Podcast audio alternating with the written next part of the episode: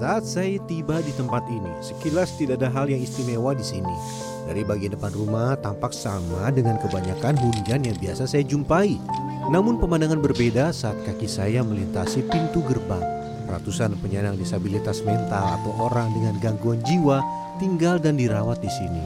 Sebagian dari mereka ditemukan di jalanan.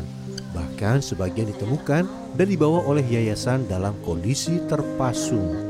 Ya, selama tahun 2022, Kementerian Kesehatan mencatat ada lebih dari 4.000 penyandang disabilitas mental yang menjalani hidup dengan cara dipasung. Kerap kali orang dengan gangguan jiwa dipasung karena kurangnya pengetahuan keluarga untuk mengurus atau karena keluarga pengidap ODGJ tidak tahu bagaimana cara untuk mengendalikan mereka. Badan Penelitian dan Pengembangan Kesehatan Kementerian Kesehatan juga mencatat ada sekitar 500 ribu warga negara Indonesia yang masuk ke dalam kategori penyandang disabilitas mental atau ODGJ. Selamat datang di segmen Sehari Menjadi. Aktivitas hampir setiap hari sama olahraga.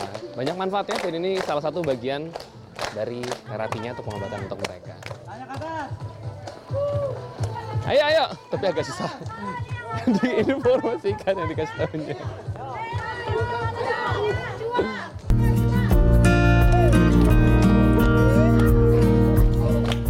Panti rehabilitasi disabilitas mental yang ada di Desa Sumberjaya, Kecamatan Tambun Selatan, Kabupaten Bekasi ini telah merawat ribuan pasien ODGJ sejak tahun 1992. Ada yang dinyatakan sembuh, namun ada juga yang masih dirawat hingga saat ini. Sejumlah aktivitas fisik seperti senam juga dilakoni oleh mereka yang tinggal di sini agar warga binaan merasa lebih bahagia dan mengurangi stres. Menimbulkan kebahagiaan ya. Gak cuma mereka tapi serta saya juga karena melihat mereka sudah ada progres kalian di sini. Beberapa memang ada yang perlu diisolasi karena masih dalam kondisi yang bisa eh, belum terlalu aman ya dalam tanda kutip mungkin membahayakan tapi yang ini sudah bisa beraktivitas dan berinteraksi walaupun memang kadang-kadang ngomongnya agak sedikit meracu. Awal 2023 terdapat 503 pasien yang mendapat perawatan di yayasan yang merupakan binaan dari Dinas Sosial Kabupaten Bekasi ini. Namun 10 di antaranya masih dipisahkan dengan pasien lain atau diisolasi untuk alasan keamanan. Gangguan jiwa dapat disebabkan oleh kombinasi beberapa faktor. Pertama, faktor biologis yang melibatkan genetik dan aspek keturunan. Kedua, masalah lingkungan, mana penderita ODGJ mengalami depresi hebat yang disebabkan oleh trauma pasca kekerasan fisik maupun seksual hingga berbagai tuntutan dari lingkungan. Dan yang ketiga adalah penyalahgunaan obat-obatan yang memicu kerusakan fungsi otak. Matahari semakin meninggi. Ini berarti waktunya makan siang untuk seluruh warga binaan. Dan salah satu yang paling sibuk itu nggak cuman dari bagian pengobatannya, bagian terapinya, atau yang ngurusin ruangannya, tapi juga di bagian dapur karena sehari nyiapin untuk 503 warga binaan yang ada di tempat ini. Menunya juga harus bervariasi, harus dijaga juga kebutuhan proteinnya, karbohidrat dan lain sebagainya karena mereka tidak bisa mengatur itu. Jadi yang mengatur ya harus yang ada di sini.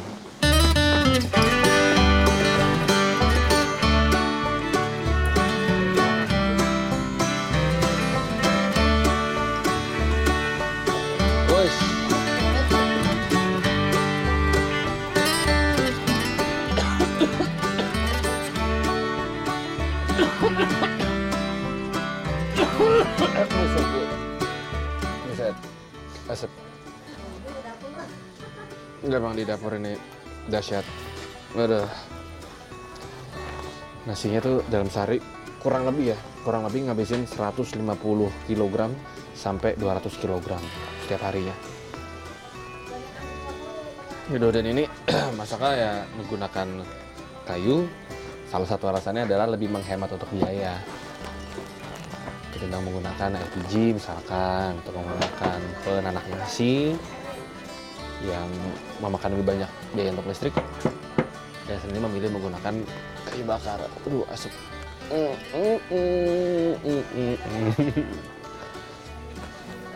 biar matang diaduk. Kebutuhan akan gizi yang seimbang menjadi perhatian di tempat ini, agar ketika berbagai terapi dilakukan, pasien menjadi lebih tenang.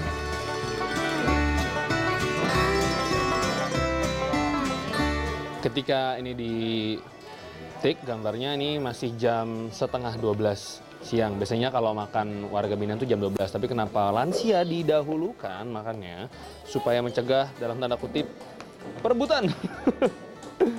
Takut ntar rebutan lansianya nggak ke bagian makanan atau kemudian di makanan direbut-rebut sama warga binaan lain. Jadi untuk menjaga ya mbak ya. Iya. Jadi makannya didahulukan setengah jam.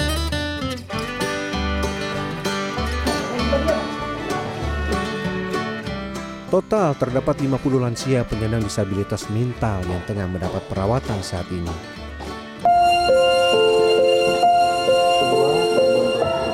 Ada dua pasien ODGJ lansia di tempat ini. Mereka begitu rentah. Mereka bahkan tidak lagi mampu untuk sekedar menyuap makanan sendiri. Itu ayam kan? Ayam tempe? ada, ayam. Ayam ada, tempe ada. Ada ayamnya nek ya. Doyan makan ayam nenek. Belum. Enak ayam, enak. Enak ayam ya. Iya. Makan yang banyak ya nek ya. Biar sehat. Satu lagi dikit, dikit, dikit aja ya. Bismillah ya. Ah. Bismillahirrahmanirrahim. Ya, ah, nek. Ah, ah, hmm. Mantap. Di tempat ini pengobatan bagi pasien dibagi menjadi tiga. Pertama, terapi dengan ragam aktivitas. Kedua, menggunakan obat-obatan herbal. Dan yang ketiga, terapi dengan kegiatan keagamaan. Bila ada pasien yang membutuhkan obat psikotropika, maka yayasan akan merujuk mereka ke rumah sakit jiwa yang juga dinaungi oleh Dinas Sosial Kabupaten Bekasi. Di sini proses penyembuhan dilakukan dengan pendekatan humanis dengan sasaran mengembalikan rasa percaya diri warga binaan.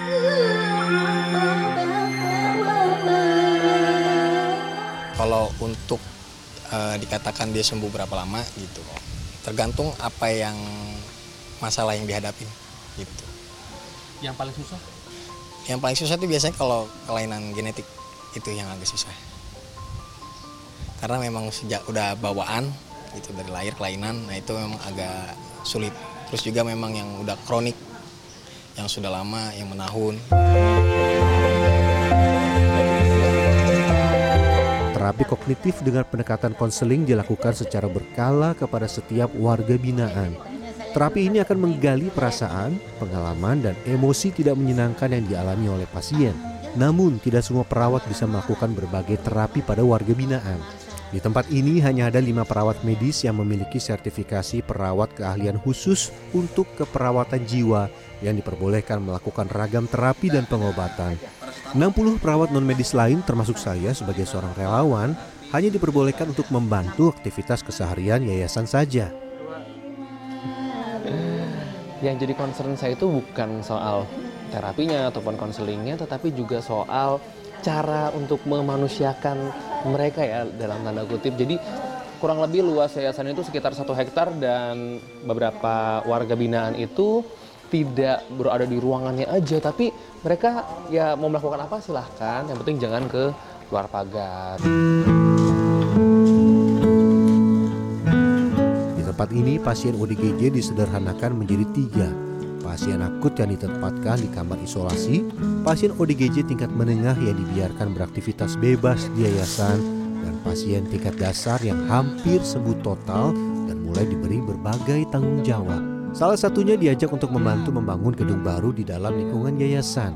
Selain sebagai bentuk terapi fisik, kegiatan ini akan membuat warga binaan memiliki keterampilan yang dapat digunakan di tengah masyarakat umum ketika mereka sudah dinyatakan sembuh total.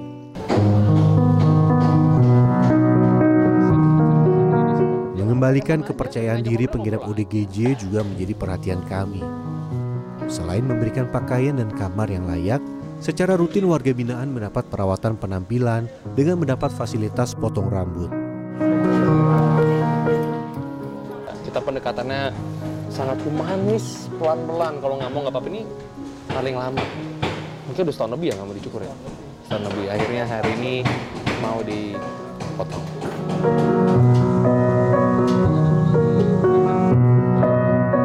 Ya, Kesabaran jadi kunci untuk menjadi perawat di tempat ini. Sebetulnya ada alasan kenapa warga binaan di sini tuh rambutnya dicukur. Salah satunya adalah misalkan dia lagi nggak nyaman kan, takutnya nih, takutnya. Biasanya sih nggak, tapi takutnya kan, oh marah apa, mungkin menjambak rambutnya dan lain sebagainya. Nah ini langkah preventif itu yang pertama. Yang kedua adalah supaya perawatannya ke dirinya masing-masing juga lebih mudah. Sejak berdiri 31 tahun silam, yayasan ini telah berhasil memulihkan kondisi mental, intelektual, dan psikososial ratusan warga binaannya. Walau telah dinyatakan pulih, beberapa di antara mereka memilih untuk menjadi perawat non medis di tempat ini karena tidak lagi diterima oleh masyarakat. Salah satunya Setio Indra Wibawa. Patah hati yang ia alami pasca putus dengan kekasih beberapa tahun lalu membuat kejiwaannya terguncang. Walaupun telah dinyatakan sembuh, gangguan kejiwaan bukan tak bisa kembali atau memburuk. Warga biasa menggunakan istilah seperti kambuh atau penurunan kondisi untuk menggambarkan hal ini. Dan stigma masyarakat yang menyerang mental mereka jadi salah satu pemicu seseorang bisa kembali mengalami depresi hebat yang mengguncang kejiwaan. Saat merasa lelah merawat mereka, Marsan selaku pendiri yayasan ini selalu mengingat pasien ODGJ pertama yang ia rawat hingga sembuh 31 tahun silam. Sehari. Nah pas melihat kedua kalinya di saat dia sedang makan di kantong plastik yang digerumunin lalat. Itu tahun 92.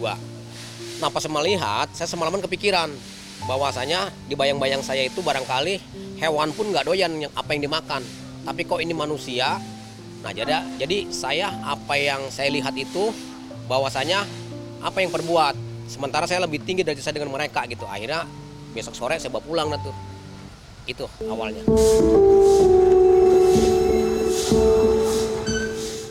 Selain memberikan obat yang dibutuhkan dan ragam terapi secara berkala, ada satu hal yang bisa menjadi faktor pulihnya seseorang dari gangguan kejiwaan, yaitu penerimaan dan perhatian yang tulus. Bukan hal yang mudah, tapi bisa dilakukan jika kita mau berbesar hati, membuka dan mengulurkan tangan untuk mereka. Rian Fernando, Dwi Agung Yuldiarto, Bekasi, Jawa Barat.